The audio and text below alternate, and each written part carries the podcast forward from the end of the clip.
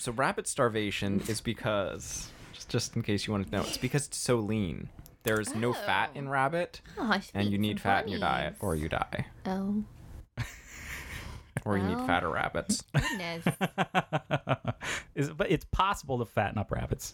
Genetic think engineer. I don't think in a meaningful way. Mm-hmm. I mean, they've got those t- huge breasted chickens that they've mutated, you know, that can't even like stand up. You would think you could do the same thing to a, a rabbit. I like my rabbit like I like my beer. Hoppy. I hate you. That's the second time today you've said that. I feel like maybe this is a, uh, is an undercurrent uh, issue in your guys' The relationship. current is dumb words come out of my mouth, and you laugh, and then you're upset at yourself. Am I laughing? Turned away. I wasn't laughing. I assure you. God, You're the worst. I'm sorry if I'm not very bunny. Oh Lord, jeez. Uh, that one was rough. Yeah. one- I like the hockey one. That bunny one, though. I don't know about that one. To give some honest mine. feedback from a stranger you just met. This is a podcast where it ends in Chad's death. and we eat him. I, Yes. I thought that's where that was going, maybe.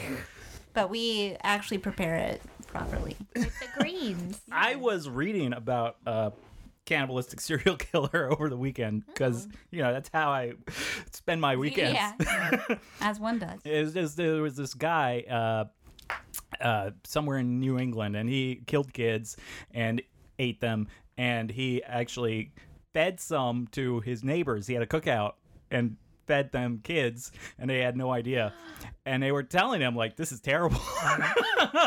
he told them it was venison. That was his like excuse for why they weren't used to the way it tasted, but they nobody actually liked it. Right, because no one prepares the- it properly. They didn't get the taste, the taste, right? They didn't get the taste for it. No, it didn't d- develop into a whole community of cannibal serial killers. Oh boy. And you know, maybe it was the fact that they were kids. I wonder how those people dealt with it for the rest of their lives. I'm serious. Like, I mean, it's not their fault. They didn't do anything wrong, but then, good lord. I mean, I with mean, the kids were already dead. Like, Yeah. yeah.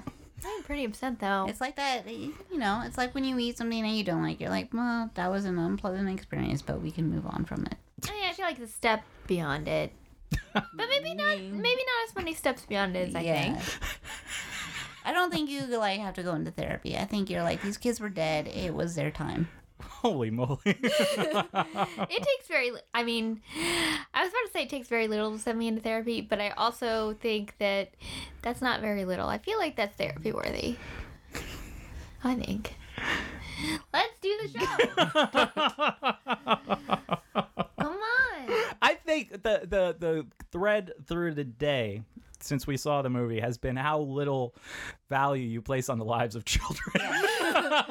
Always. because we saw a quiet place and uh i feel like the only moment of that movie you're really you know gunning for you're really a, a, a booster for is the one where a child dies Yeah.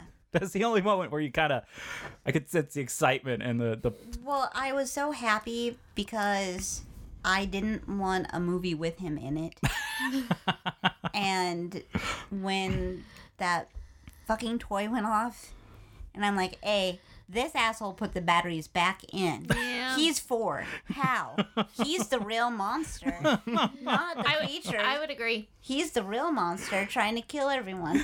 so then he's it's it's the best moment is when he's gone because I'm like good. Now Now we can get down to business. yeah. and it was we all never downhill do. from there Yeah, then we, we never do, but it's the hope that is instilled in that moment, like the dead weight is gone. I get it. I get it. okay guys we we're recording and uh, this is the watching machine podcast that you're all listening to already right now. And we went to see a quiet place this week.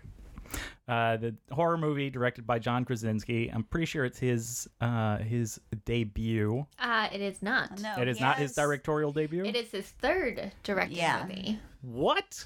What are you talking about He directed uh, the film adaptation of Brief Interviews with Hideous Men. Oh yeah, how could I forget? And he directed, I think it's called The Hollars. Yes, good lord, I'm an idiot. I knew about these movies. So, Wow, he actually directed brief interviews with hideous men. Bef- he, he he just directed episodes of The Office as well, which you kind of would I think expect. I Yeah. knew that. Yeah. That's always what happens with sitcoms. Is one of the actors wants to Yeah. use it as kind of a stepping stone Get to directing. involved. But he directed brief interviews before he directed any Office episodes. That's pretty interesting. I Um, think that was like a passion project for him. okay, that makes sense. He's a white dude with a beard. Anything with David Foster Wallace would be a passion project for him. yeah. Okay, so I'm surprised. This doesn't feel to me like a third movie. It feels like a a uh, a, a debut. Like, and not because it feels amateurish or something. It just feels like the type of movie somebody makes to be like, "Hey, look, everybody, I made a movie." Yeah. And then he would move. Like his third movie would be brief interviews, or, or his- second movie would be brief interviews because he had the clout now to make whatever he wanted. And then the third movie would be the Hollars because he kind of had to level things out. Like, Yeah. nobody responded well to brief interviews, so now he's got to make something with a bit more mass, not mass appeal, but you know, more appeal. Appeal. something less high concept. Okay, so and um, I think before we start talking about the movie, I'm just going to put out there, which I usually don't. And it's a little irresponsible of me. We're going to spoil everything. Um, so you know, if you haven't seen the movie, you probably don't want to listen to this.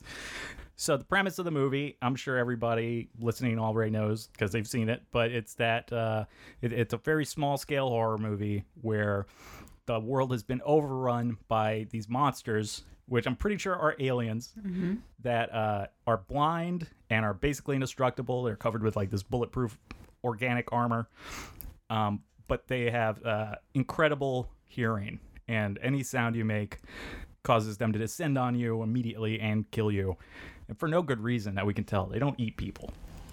I mean, we don't we don't know either way. I guess Well, no, because they leave corpses behind.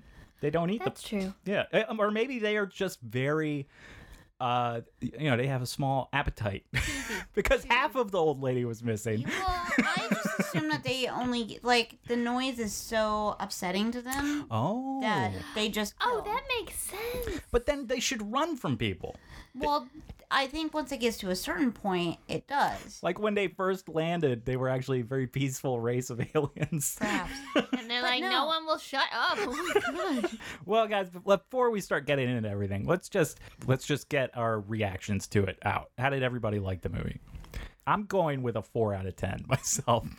I would go a little higher than that. I thought I had a pretty good time. oh, and by Um, the way, this is Chad talking. yeah, hi. This right is Chad. now. This is my second time here. Yeah, is that it? I feel like I've been here a bunch of times already. No. Okay, well, I did so- Pacific Rim. I did this. Okay, I'm Matt. Chad is This the, is Chad. the other male voice. Nichole's here, Hello. and Sandi's here. Hi. So now that we got that out of the way, yeah, you you you go higher than a four. I go higher than a four. I would hit like a six. I liked everything they did. I had a lot of questions that didn't get answered, but if I focus on what they focused on, I had a pretty good ride. Like if you just don't nitpick so much, Yeah. you just enjoy watching a movie. Yeah, I actually I could have done with less of things rather than more. I didn't need more explanation. I needed less things that needed explaining. What do you think, Nichole? I liked elements of the premise. I liked what they were trying to execute. I think that what knocked it down to probably a similar score to yours was that and I think maybe it is that they over explain some things while leaving other things completely untouched that created this really half baked world. Yeah, it's dissatisfying. Like in some ways, they're extremely prepared for this. They've like so- th- thought thought things through, and mm-hmm. then in other ways, it seems like the most obvious stuff they should have taken care of, they haven't, or the most obvious kind of changes in their behavior, they haven't made. Yep. I have a lot of feelings about the varying proficiency levels of stuff. Did seem to kind of go all over the place. That was yeah. I I would say a seven out of ten, Wow. and I think it's mostly because I'm rooting for for the old JK. Yes, Sandi is a big Krasinski fan from way back. So for as you noticed when I was like, "Oh, this is his first movie, isn't it?" She was like, "No." Excuse me. she is very familiar with his hmm, career. quite familiar with his work. I thought it was good. I didn't think it was great. Thought it was good. I had some like really specific like problems with the story and then like a couple specific technical problems with the movie. They they briefly talked did you see they briefly talked about making this a Cloverfield movie?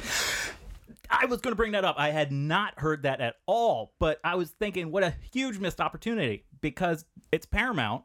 They own. That's part of yeah. Yeah, they could have very easily just said, uh, "We're going to call this, you know." A clover place or something, Well, and, the, and it's done. Patch. Part three, the writers said they were relieved that didn't happen. idiots. They, they said they really like Cloverfield, but they want this to be its own thing. I think it's definitely better that it's its own thing, especially when they just came out with like Well, the Netflix disaster. That's the problem. Is that uh, that movie brought down the stock of Cloverfield so much. which is really unfortunate. yeah, because part Very upset about it, it's a rare franchise in that the first one is like a popular movie. I think it's actually more of a cult movie than people think mm-hmm. because It's amazing. there's there's people who love it and people who are really turned off by it, and I I hate it. I love it so much. I've seen it so many times. but then part two, you know, kind of comes out of nowhere and everybody's blown away by it. Yeah. So you didn't like part two? I liked it fine. Okay. I'm not like nuts about it, but I mean, people were really impressed by it. Mm-hmm. Like the, that was the general reaction. And then I think if this had been Cloverfield 3, it would be like a prestige franchise. But the part 3 we actually got was so bad that it almost undid all the goodwill that part 2 had raised. But if this had been part 3 instead, Yeah, that's true. That's true. and man, I think yeah, people would be like fighting to direct the fourth Cloverfield. Yeah, that would have been nice. now I feel like the best case they can get out of it is like a TV series. No, don't say well,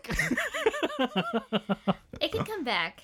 It'll come back. I would love to see John Krasinski led Cloverfield movie. That was also a sequel to A Quiet Place. I'd like that. if Cloverfield 4 was also Quiet Place 2. And I was thinking Yeah. Quiet Place 2 is a, definitely a possibility. These are the the producers are the same guys who produced The Purge. And I mean that is sequel bait. You know, they're on part 4 Yeah, the first purge. Yeah, the fir- first Purge is part four. That's coming out this summer. Mm-hmm. So they're going to keep making those until people stop going. I feel like this movie has And this. Start killing. Uh, sorry. Well, yeah, we're gonna keep going until the real purge Yeah. starts. this is all build up. It's gearing up for the release of that. They're of like, the let us lay it actual out for you. This is how you execute Yeah. your first purge. Yes. I was wondering what Quiet Place 2 will be like. I don't think it'll focus on the same characters. Better not. Wait, they're not making another one, are they? They should. I don't think they will. I don't think they will either because it th- this one's somehow kind of been painted as like a They- classier genre movie. They killed their guy yeah, for I, no well, now reason. they need to kill the rest of the kids, I mean, especially that crying baby. yeah, the Shut baby up. was worthless. I would like uh, just I think they should completely drop this family. We got their story. I want to see what's going on in another part of the world because we know this is a global. I would like to see a prequel. I would like to see it all starting to happen. Ah, yeah, that's a good idea. And they could do a prequel without it feeling as cheap a reason for making a sequel, I think. Yeah, I think it's a great idea. They could just call it, you know, a place. up yeah, that's what sorry, sorry. Didn't mean to take it out from under to there. before the quiet. That works too. Could- like did you ever see The Dead, Nichole? The zombie movie? Yes. And that was set in Africa, right? Yep. And then they did a sequel, which was set in India. So you know they could do another one, like set in Brazil or wherever. Well, wasn't that going to be, uh, I think, Cabin in the Woods? There had been some toying around with a sequel being one of the events in the other country that we briefly see on screen. Like the Interesting. Japanese one. Yeah. Cool. Sandi is a big Cabin in the Woods fan. That would be great. I would love to see that happen. I, I yeah, I've, I feel like there is a lot of interesting stuff they could spin out of Cabin in the Woods, and I think they need to do a Conjuring universe style elaboration on Cabin in the Woods, where the merman gets his own movie Yes. and the unicorn gets its own movie. All right. Okay. like there, the sequel potential is through the roof because you got a chart with like 50 characters on it, each of who how Kevin. I want to know about Kevin. What, what if they gave that Pinhead uh, knockoff his own series? That'd be great. If they actually get to like 10 movies. I just want Kevin. Who is that? We need to talk about Kevin. Was that like? That was actually in the same universe as Cabin in the Woods. Yeah. I, I'm all for a Quiet Place sequel. I want every horror movie to get as many sequels as possible. I love it when they just get worse and worse. And, uh, and the movie's doing great. It's uh, the number one movie this weekend. It's aiming to do 50 million, which for you know a movie like this is pretty pretty good. Let me see if I know what the budget is. Uh, I think was it 17 million? Wow, that's nothing. You're you're dead on. How did you know that? Did some research. 17 million budget and right now it's at 71 million worldwide, which Wow. is fantastic. Oh, it's nice that it's a reverse like that. Thi- This is I'm looking at the wiki page right now just cuz I was looking for the budget and they're mentioning all these characters names. yeah, I didn't know any of their like Regan and Marcus. What? I don't think any of them get mentioned over the course of the movie. Nobody's called by their name, but then in the in credits everybody's got first and last name. yeah. They're the Abbott family, right? Yeah. They're people. They have names. There's a story that we don't know of. You've got a list of stuff you wanted to mention, right? What what do you got for us? All right. Well, so one of the things that bothered me, because again, this is this is where I think that they showed too much and should have showed less. These characters for for this family of four, two adults, they showed them being so proficient in so many things and having accomplished so much in a period of year and a half 400 basically, days. yeah. Yeah. No, and like let's knock off what they're doing in winter on this.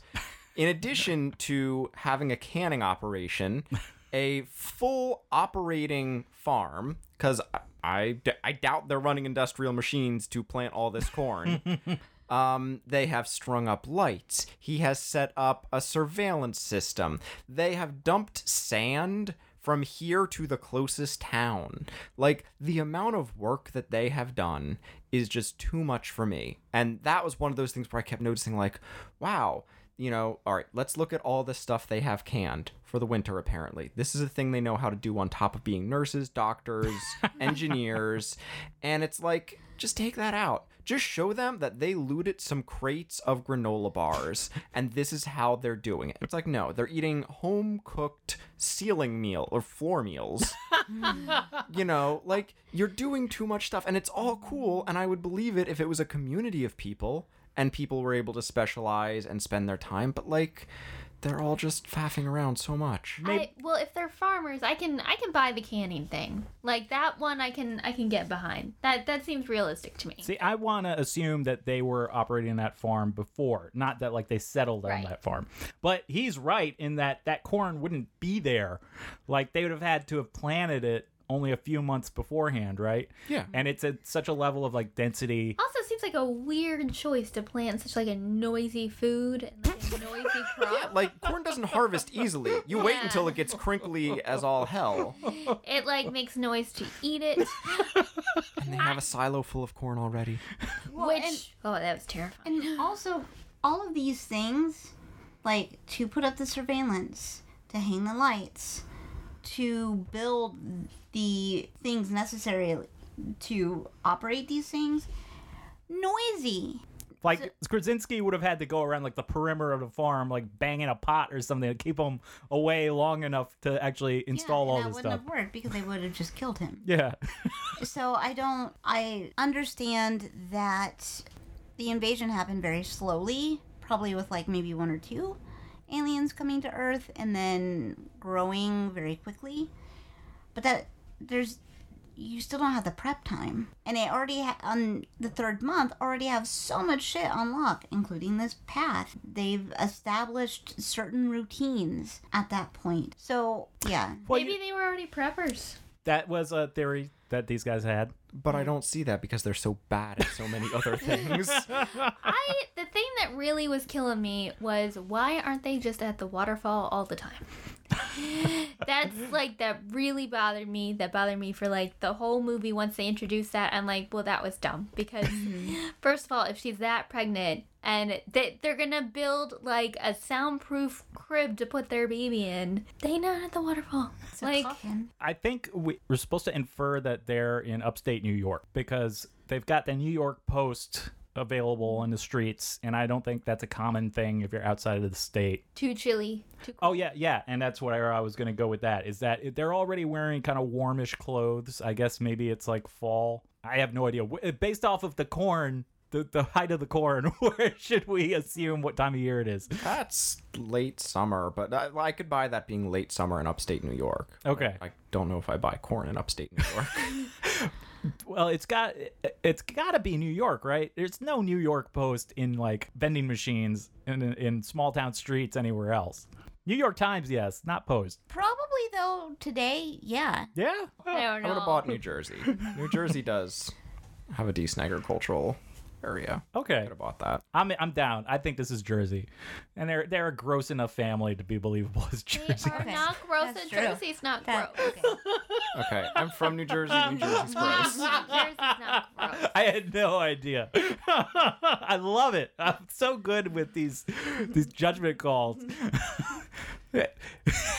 hey So- Nichole, I've got these Nazi movies you've got to watch.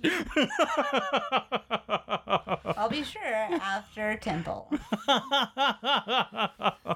So, like you said, waterfall. This is a great thing that they don't leverage at all. They have figured out enough to be like the fire, the fireworks thing. Like that was an effective countermeasure, and they're foolable by as little as like when she sets off the timer in the basement. I'm like, why don't you have more countermeasures like this? Why don't you have more bells, more things that you can press a button and there's a noisemaker halfway across the farm that's going to drag them out of your immediate area? Like. Yeah. Yeah, because he's been dumping time into trying to like develop a better hearing aid. He could have just as easily been creating kind of uh, awareness. I, I send off this radio signal and it detonates a bomb. It, it just it just sends an electrical signal to something somewhere else that makes noise. And maybe that's still one use, but it's a lot less of an investment than a firework show. That's true. Those aren't cheap. just like keep these things guessing. Just keep bouncing them around everywhere else that's not where you're at. And uh, then also in, in the same vein, they've got open doorways everywhere because uh, presumably you can't open or shut doors; it's too noisy. And But- they're still living on multiple levels of a farmhouse. Like, uh, They, they are, I think, tr- mostly staying off the ground floor, but then they're just wandering around outside all the time. Yeah. Like solo. This is my one. This is like the deal breaker for me. I cannot enjoy this movie. Like it actually is a painful movie for me to sit through because everybody's just always wandering off on their own. Like the the mom is crying like halfway through the movie because I should have been carrying the baby, you know, that then he wouldn't have yeah, died. you should have been. But really, what somebody should have done was not left the fucking kid alone. Why was the kid anywhere by himself? Where's the kid in the back of the line? yeah, he's four years old. There's Like, fucking killer in- monsters everywhere. In non-killer monster world, parents wouldn't do that. Yeah. They wouldn't have their youngest kid trailing behind. Like, you don't do that in a parking lot. You definitely don't do it during an alien invasion. They, they knew he was a monster. yeah. They knew. It was all for a show. calculated little line. To me, the fact that they let the girl walk off and like Emily Bluntton go after her when clearly like they'd had a problem with her going somewhere she wasn't supposed to go. Like same day, they're like, yeah, okay, take some time for yourself. What? No. and on top of it, she is deaf. So it's like, if something's creeping up on her, how's she going to know about it? Well, and she, my biggest issue with that, especially if she's on her own, a deaf or hard of hearing person isn't going to be able to regulate their sounds because they don't hear the oh sounds. yeah. So she's not going to be that. able to stay silent or quiet because she will not know that she stepped on something that made this large noise. So she is a liability through and through. But there's nothing done with that. It's quiet. It's kind of irrelevant. Yeah. Like the main reason for her to be deaf in a movie ends up becoming so that they have this hearing aid. Well, and But- so that they all have an explanation for already being fluent in sign language. Yes, yes. Very we all also agreed on that. That like I, I think that's the only really clever thing the movie did. I thought that was smart. Yeah. Where it's like, okay, her being deaf actually contributed to their survival versus everybody else because they were able to communicate in a silent way that wasn't common. Yeah, it would kind of explain why they'd made it as far as they did when everybody else around them was dead. But what I thought would have would have been more interesting than a deaf character is a blind character. Somebody who it's like, well, shit, all our ways of normally communicating with you, we can't use. Like, what do you do with a kid that you can't talk to? Also, what are they going to notice that you don't? This is your window into these monsters, kind of? My uh, theory is that when they do the prequel, we're gonna s- discover that they did also have a blind kid, but they died right away. But they like that kid even less. than Beau or whatever his name is. So that one. There is no one worse than that. they didn't um my friend I went to go see the movie with, we were talking about how they didn't like do anything to make him and like she hated him too. And she was saying like they didn't I was talking about I was talking about it actually and saying how like you care about Georgie really fast and like he becomes endearing really quickly. And they didn't do anything like that with this kid and he was only like a liability and only an obnoxious problem. Well, and he was young enough that he, children in that age are incredibly quick to pick up on language, are incredibly quick to pick up on routine and certain things. So his prancing around, giving no fucks about really staying quiet. The, let me grab this toy because that's a thing. A, a child would. He'd know better. Especially when no. he's being instructed really directly, Yeah. like you're not even allowed to talk, dude. like you think he would understand? Oh, this is like really noisy. That's bad. But not only that, he then is like, "Oh, I'm I'm already a problem for you. Hold my beer because I'm putting the batteries back in." It, the battery thing was like, why? How does he know? you saw them get taken out. Yeah, but Yeah, he's, quick. Four. he's four, and we assume again this is well, this is only three months in formative time. He they they don't have a lot of gadgetry. Uh, But Krasinski is a mechanical genius, and he's just passed that on to his offspring. Which he also has somehow figured out how to silently provide power to his entire compound. yes. Like I don't know what we're all supposed to imagine that all of this juice is coming from. Whether It's corn. From the corn. That's true. I have to say that corn silo scene was terrifying. Like I thought that was really well done. here's uh, an issue I had with the movie that you've reminded me of is that it's extremely derivative. Like there are very few things in this movie that weren't taken from better movies, and not even like obscure ones, like you know, big genre defining movies, like that silo scene. You know, they wholesale t- uh, stealing moments from Jurassic Park 4 when the, the the kids have that door uh, shielding them against a monster. You know, that's exactly what happens in Jurassic Park with the T Rex and the windshield. And you've got the like monster on top of the truck they're in, you know, like and they're trapped. And it's also from Jurassic But Park. The sinking in the corn thing, that's the part that was scary. But that wasn't consistent because they hit, they sank. I was wondering about the physics of that a little bit, but I buy it. I, I, I I'm not gonna nitpick on that. That's the part I didn't think the monster attacking them in there was scary. No, I thought that- them just sinking into the corn was terrifying. As someone that has spent time in corn silos, Oh boy. you no, you don't stop sinking. No, I think that's why they That's- wrote that that's scene. my worst nightmare. It, although that was torn like bit by bit from that Wonder Years episode, where Kevin has a bad dream that like his friend is drowning in candy and sinks underneath. note for note remake. why doesn't the monster sink? Uh, did it? No. It didn't. It was yeah, just- The a good monster's point. also huge. which means So it we would don't sink know how much faster. corn is in the silo. Now, if your weight's spread out, it's like a water skimmer. Yeah. That's But these the- guys, they're pointy. They're nothing but like long, They're jabbity things. No, there should have been that. I was happy though that when the door came down, they figured out that oh, we can get our weight distributed and be on this together. Which Unlike Titanic. yes, I was thinking. I'm like, this is not Jack and Rose. Like They these were- kids know shit that adults did not, and was like, there's we're good. It's the 21st century, though. You know, people were more uneducated back in the There were days of the multiple Titanic. Titanic. moments in this movie. Multiple. Oh. In terms of stealing from other big movies, I saw a lot that Hand like, on the glass. Oh, I didn't even think about that one.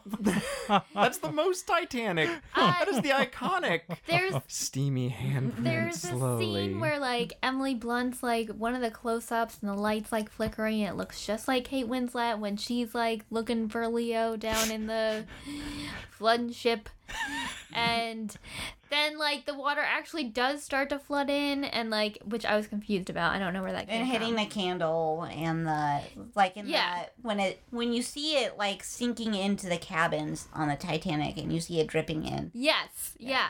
That was that was absolutely and so like that was even before the silo door thing. So when it got to the door thing, I'm like, good lord. the, the the flooding basement scene was more reminiscent for me of uh, Aliens. Yeah. And then, of course, it turns into Alien 3 when the, the monster's got her cornered behind that little waterfall Yeah. and is, you know, menacing her. how how did it start flooding? They don't tell you, and I would just assume that it's the monster When they were flailing upstairs. around, Yeah. like broke a pipe. Oh. Because they show you the pipe Yeah. broken, they just don't show you how it got broken. You'd have to guess the monster did it, because how else would that have happened? Yeah. But also, The Chris- kid the kid came back. Ha, The kid came yeah. back. just he came back to life to flood their He's house. like, I didn't get it done the first time. Typical Beau. and how the fuck did Krasinski not notice that? He's like Yeah. coming out of the basement to go find his kids, and if he just turned his head six inches, he would have noticed the fucking house is It's flooding. loud. Running Yes. water is loud. I I have to mention a Krasinski thing that really upset me when I read it. His Uh, face. is, it, is it his Whoa? Nichole, we are gonna fight. we are what? What? And he's got that great beard. Oh, he's so handsome. He's So handsome. well, what I was gonna say is when I was reading like you know uh, quotes from him and and uh, Blunt about the movie, uh, it came up that he was not a horror fan, and that one just really put a negative thing to the movie for me a little bit. And mm-hmm. he also said that so he like crammed a lot in terms of watching yes. all the big horror movies and he like named like modern horror movies and stuff. He's like, Yeah, I watched like The Witch and The Babadook. I'm like, oh so like really really new stuff. and then he's like, and then you know, like classics like from thirty years ago and with he was just so clearly not a horror fan. So when you said that like everything seemed ripped from other movies, I do feel like yeah, you're probably right because I feel like someone who had to cram for the genre, who didn't like already enjoy that genre, they're gonna like lean on tropes a little bit more, lean on like Well, they're gonna see or not tropes, but they're gonna like like the the stuff that is really that was really influential and ripped off a million times already. If they're seeing it for the first time, they're gonna be like, "Oh wow!" And I got to use that, and they don't know. You know, literally 600 other directors have used it as well. You know, the first person you see on screen, he does the uh, character cutting across the, the, the frame quickly trick, which is one of my like pet peeves. like when I see somebody doing that, I know, oh, this you know, it, it- this is going to be like a cliche-ridden movie, and this movie was flooded with them. but it didn't seem totally aware of it.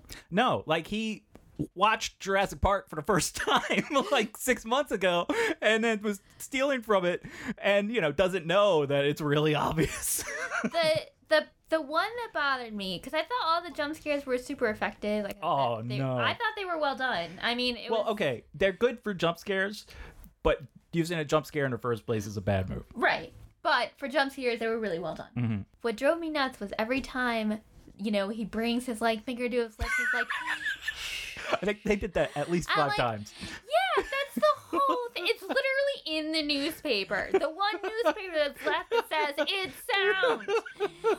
And he's walking up to people like, "Be quiet!" Like they they don't already know. Oh, this is the angle. Well, I felt yeah. So I just think that's because he's stupid. but I think that when he meets the guy in the woods, he's doing that like, Oh, he's like begging him. bro, Yeah. don't. But on top, the the thing I don't like about that is I think he put the idea in the guy's head.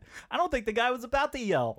I was definitely about to yell. Yeah, I think he's about to yell. He was like giving this pained look like, you know, the only person I love is dead. But he wasn't making his face like, and now I'm going to kill myself, you know, by proxy. I think he was getting there pretty fast. I think Jim, when he did his his nose, Yeah. his nose shove, he does have quite a quite a schnoz. I That's the- like it. I love his nose. Oh, I love. I love him. I love him. But how did he not hear whatever that incident was? It's not like he heard a noise off in the distance earlier. The monsters came over, ripped this girl. That's true. It was just kind of like he rolled up. He's like, "How long have you been standing here?" Like, yeah, like um um the, the monsters, even though they react very sensitively to outside noise, they're very noisy themselves. Right. Well, Was and, he? Oh, go ahead. Sorry. well, and that so that sequence, seeing it the second time, when he is lighting the fire on top of the silo, and you see the other fires in the distance, I'm like, well, why isn't there some kind of collaboration happening?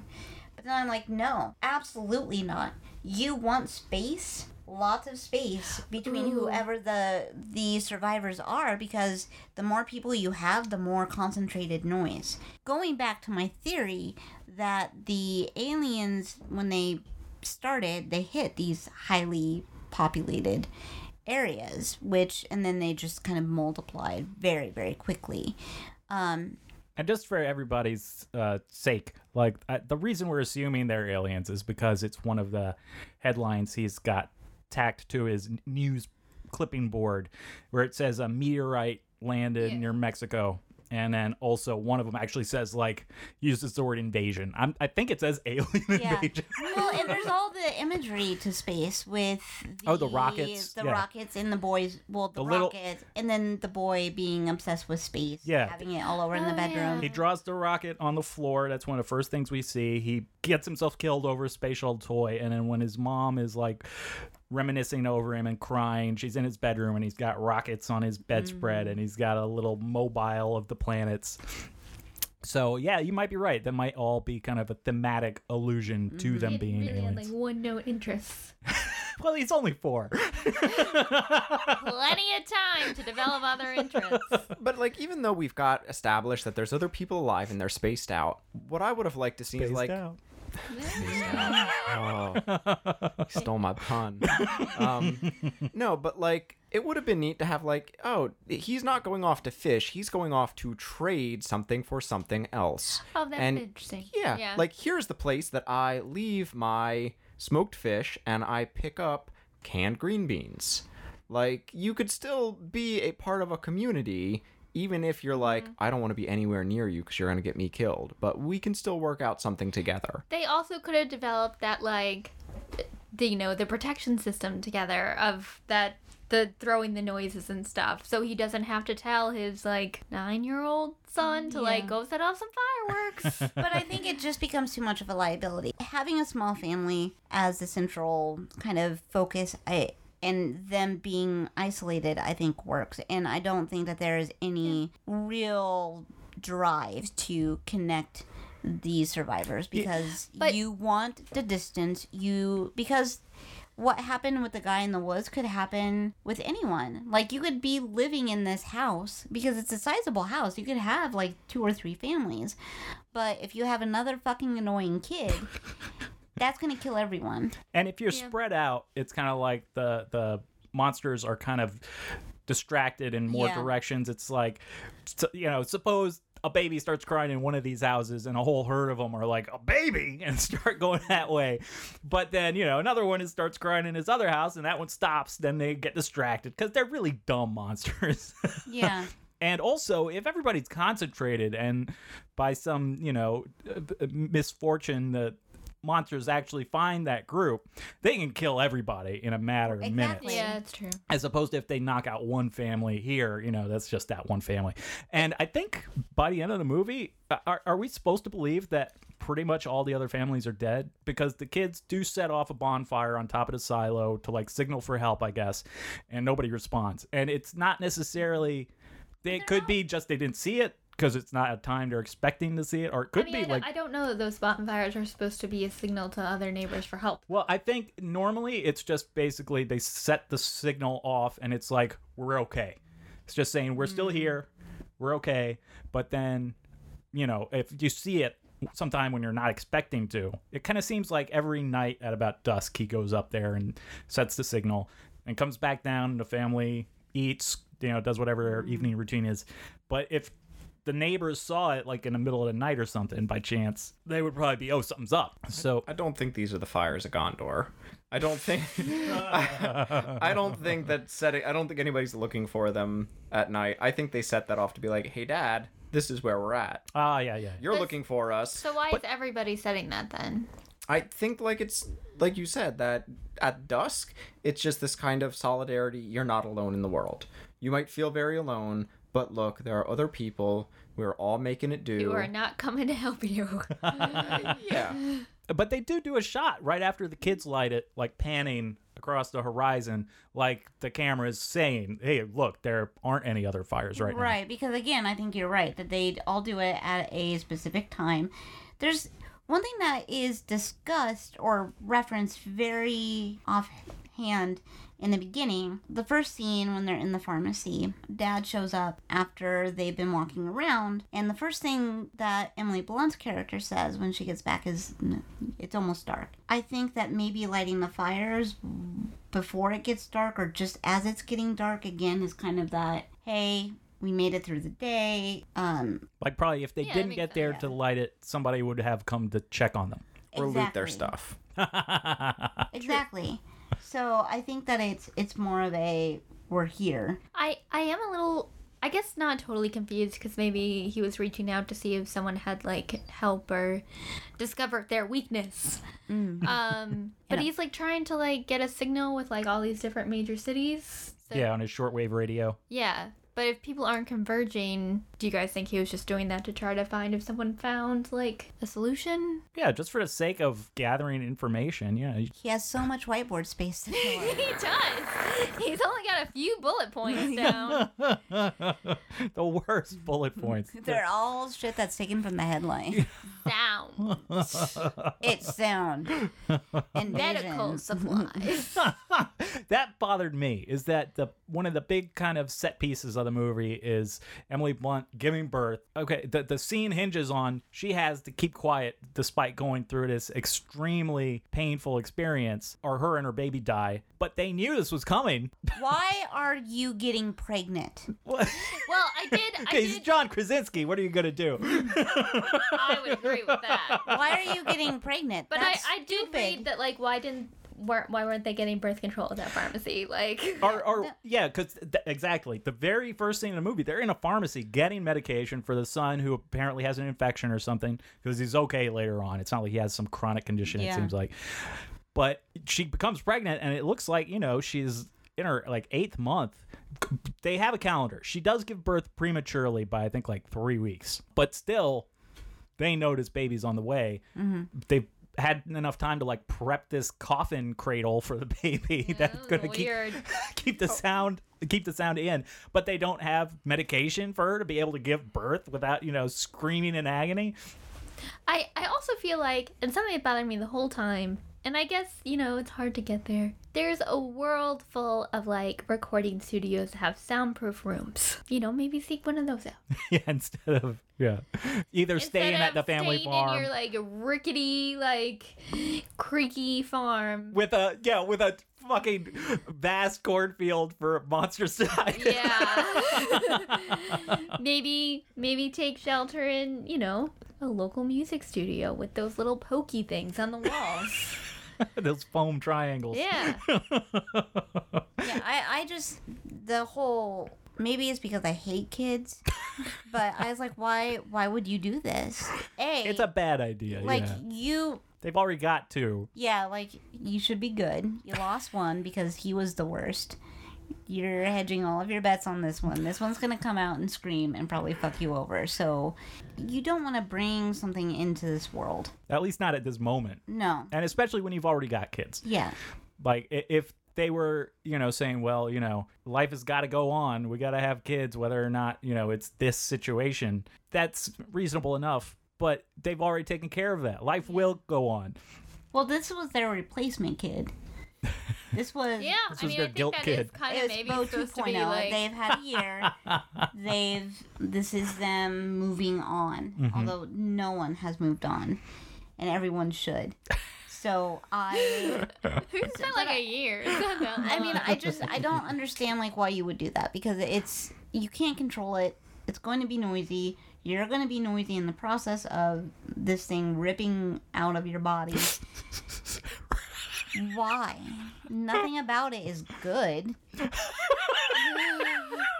Yeah, th- This is a bad investment. When you have two adults and you need both of them to do all of this work that you don't have time for, it's like, let's take one out of commission Yes. and introduce another mouth to feed that isn't going to be able to help in any functional way other than get themselves killed for at least four years. Well, I that hope baby's this- not going to be able to eat corn for at least two years. Yeah.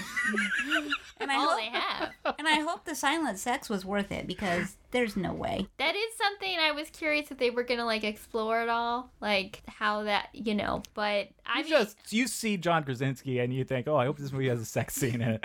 I do a little. I thought you were going to say you see John Krasinski and then you get pregnant.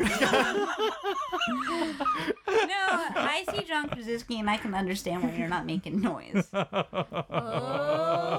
Oh shit! But I, again, like it's just nothing about those choices made sense. this movie hinges on like I'm not much of a stickler for people making bad decisions in horror movies. I think a lot of people are like, "Oh yeah, these characters are idiots. How could I care about them?" And that usually isn't a problem for me. I'm cool with a character being kind of dumb.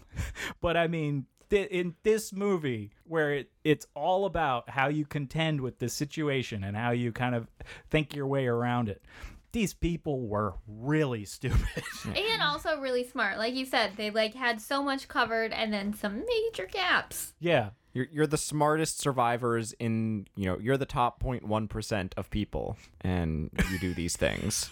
you use oxygen tanks next to open flames. And I don't know why all of a sudden Krasinski was going at like the alien guy with an axe at the end. I Yeah, but thought his death was the most like unnecessary thing. I'm like, are, aren't you just supposed to be quiet? Like, what are you doing?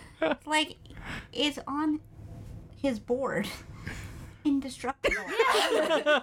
It's one of like six things he has like that should not have been lost. So an axe, armor. I know what will an axe. I know what it pierces bulletproof armor. God, that was a really weird choice. I did not understand it at all. I didn't get him screaming. He could have just like taken stuff, like you know. He could have all these thrown the axe. He could have thrown it. He could have like. Uh, but we needed the drama. And I think We also. It was just it, it was such unearned drama that I was not I was not I think that's how you should pronounce dr- uh, you I know do like that. drama that isn't li- that, that hasn't been earned. that was Fake stupid. drama is drama. Yeah, and I think that you. Drama. Drama.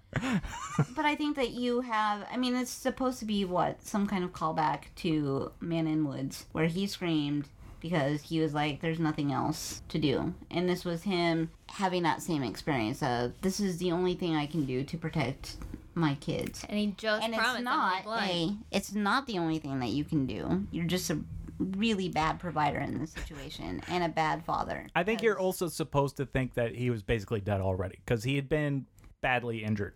I don't think they do Which a good. there was no reason for that. Like that's that's that was his axe move. That was good, good. I think a, a reason for that could potentially be a reason for a lot of the problems the movie has could potentially be because it was a rewritten script.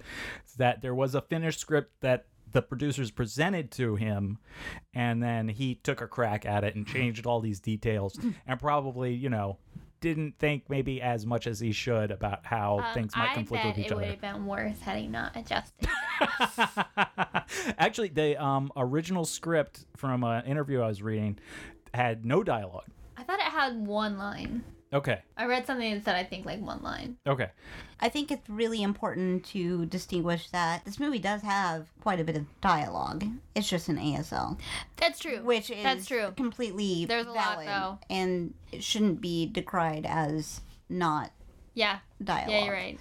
Um, and script and words that are being communicated just as That. spoken. Oh, I feel shitty. I didn't mean to like. Um, Well, I don't know. I mean, I agree it's a language, but like when you, you know, when you, when your move for beautiful is like like doing that. I don't like watch it- watching the ASL. There's not a ton of yeah, room for like don't watch a delivery. Japanese movie and say, "Well, This is something I have often wondered about. Um, because I watch lots of foreign movies, and I think we give them probably more credit than they deserve because we can't really understand. We can't experience them the way they actually are existing. Like we just kind of assume the acting is good when we can't really understand the acting. I guess maybe the word to use here would be like like audio dialogue. Would that be the way to like talk Spoken. about it? Spoken dialogue. dialogue. Cause, Well, because you're still speaking. Yeah, you You're- speak sign I mean, language. okay, um, Verbalized. yeah, verbalized." verbalized. Okay, that makes sense. no, I feel I feel bad. Like I, there, I think that's a good point. I wasn't Yeah, thinking about because it like that. it, it's still, especially because you do have a deaf actor. yeah, yeah, you're that's right. so important. See, they made a big Yeah. point out of having an actual an actually deaf actress.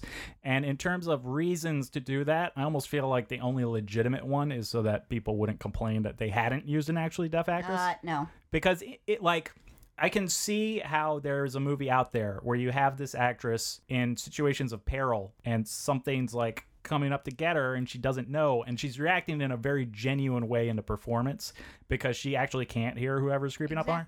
But that didn't happen in this movie because the monsters were all CG. No, but it did. Yeah, I, I understand what you're saying. Like there was a, a scene where something like that happens, but that's not what was actually happening on set. But I also think that there is other nuances that are that I was really happy. Um, for example, whenever the whenever we're kind of with her, solely with her, everything is silent. I really like that. Um, I again, I wish there was more kind of done with how she's navigating in the world because she doesn't understand and conceptualize the sounds that she's making. So she, especially going off on your own, would be perilous. So I don't.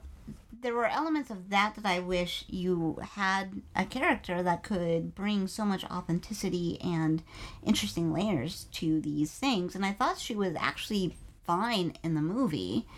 I thought she was um, really good. I thought all the kids were like That was the little kid from um, just as a, as, as a, an aside. wonderstruck. Oh, really? Yeah, I hadn't she- seen that. I knew him from uh, Suburbicon. Oh no, her. Yeah, she's. Oh, from the girls from Wonderstruck. Wonderstruck. Okay.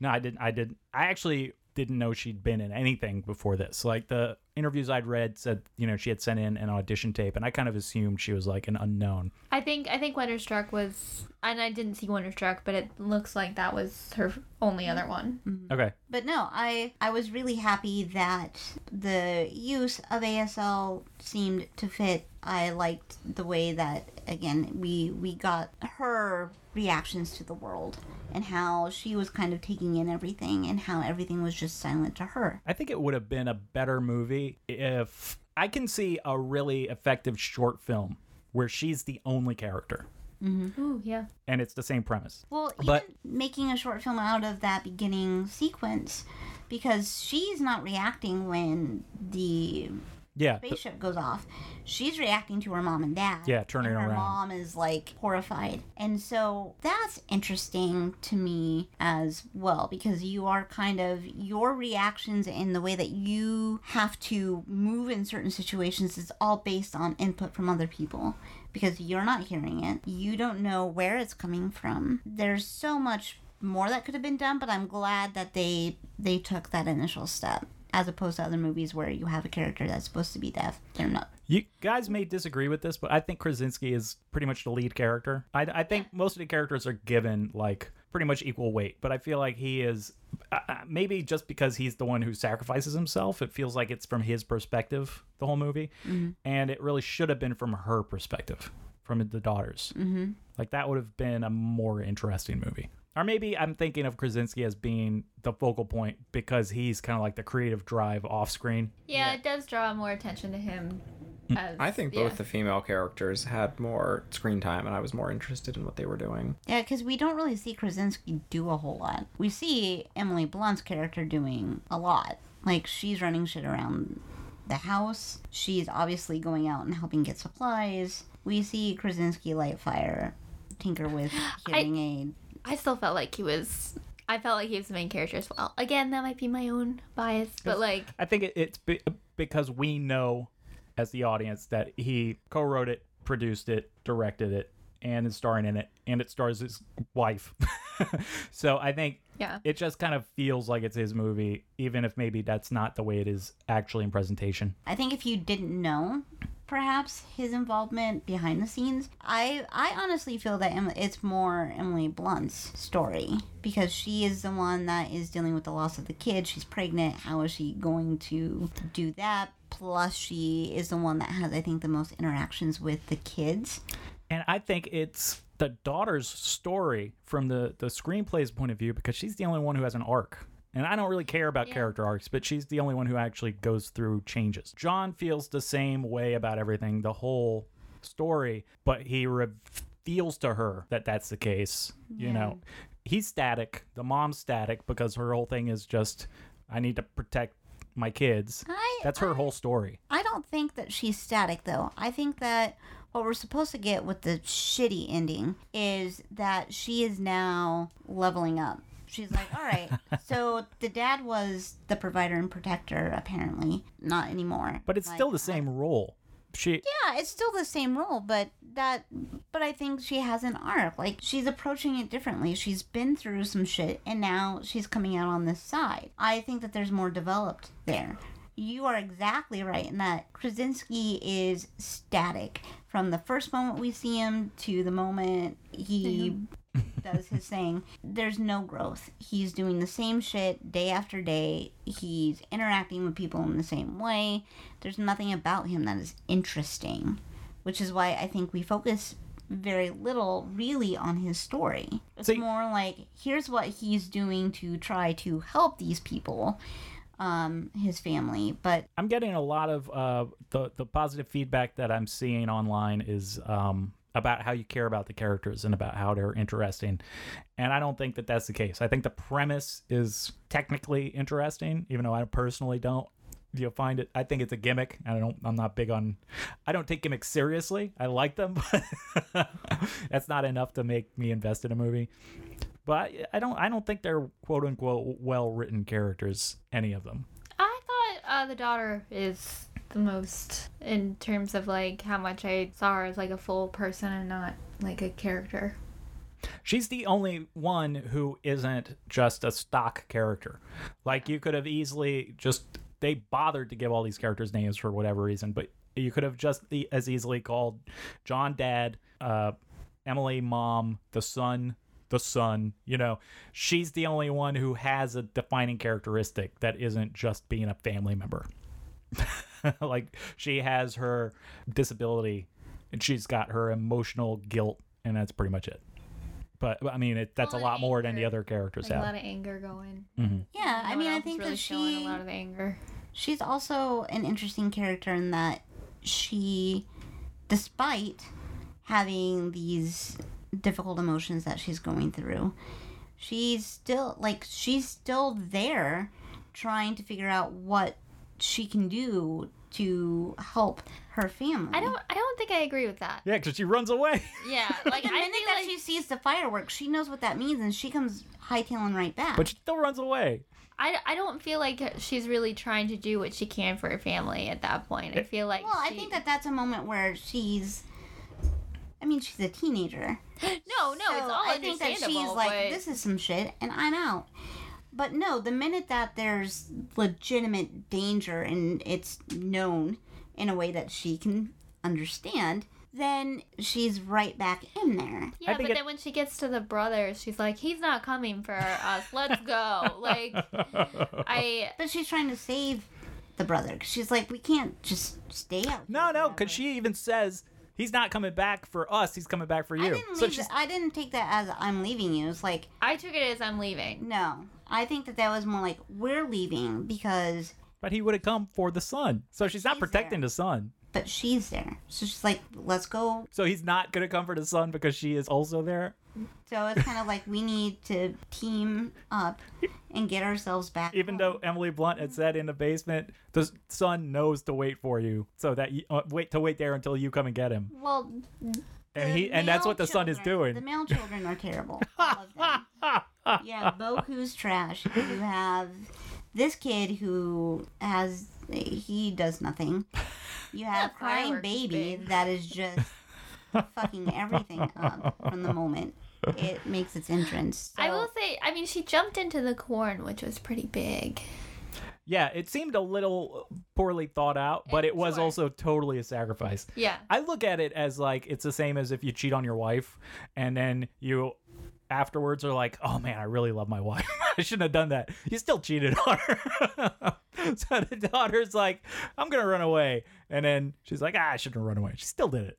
Yeah, but she's a kid. I mean, she's Yeah, not going to be making. She's impulsive. Yeah, she's not going to be making all of the most reasonable choices. Um, but I think that again, at her heart, it was I want to be with my family, and so you get that at the end, um, which again is the worst.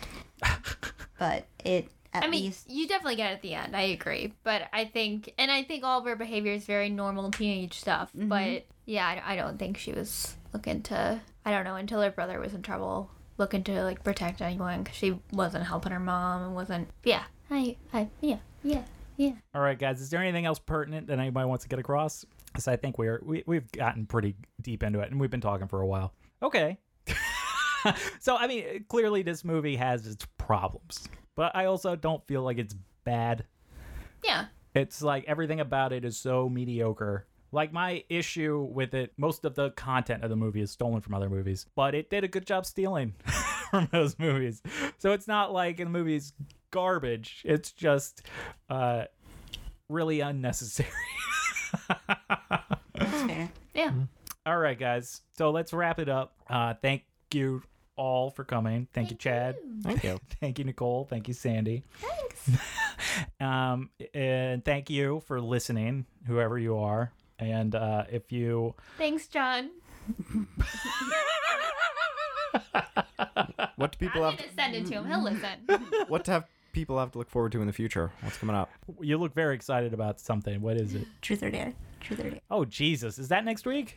Truth or dare? Okay, we're gonna do a truth or dare episode. Nichole seems very excited about it. I It looks. It looks. It looks fun. oh god. It looks so bad. And I'm I know, love it looks every terrible. moment of it. It looks terrible. I think it's gonna be great. well, Sandi, you're welcome back if you want to do truth or dare also. Uh, okay, guys, if you want to listen to any of our other episodes, they're at soundcloud.com slash watching machine. They're also anywhere else you can get podcasts like Stitcher, Google Play, or iTunes. Our uh, Twitter for the time being is twitter.com slash watching machine with no G at the end of watching. And uh, that's it. Please come back. Yeah, for the next for for the the masterpiece that will be truth or dare. I dare you. I dare you to skip it. And All you die. Thanks guys. Bye.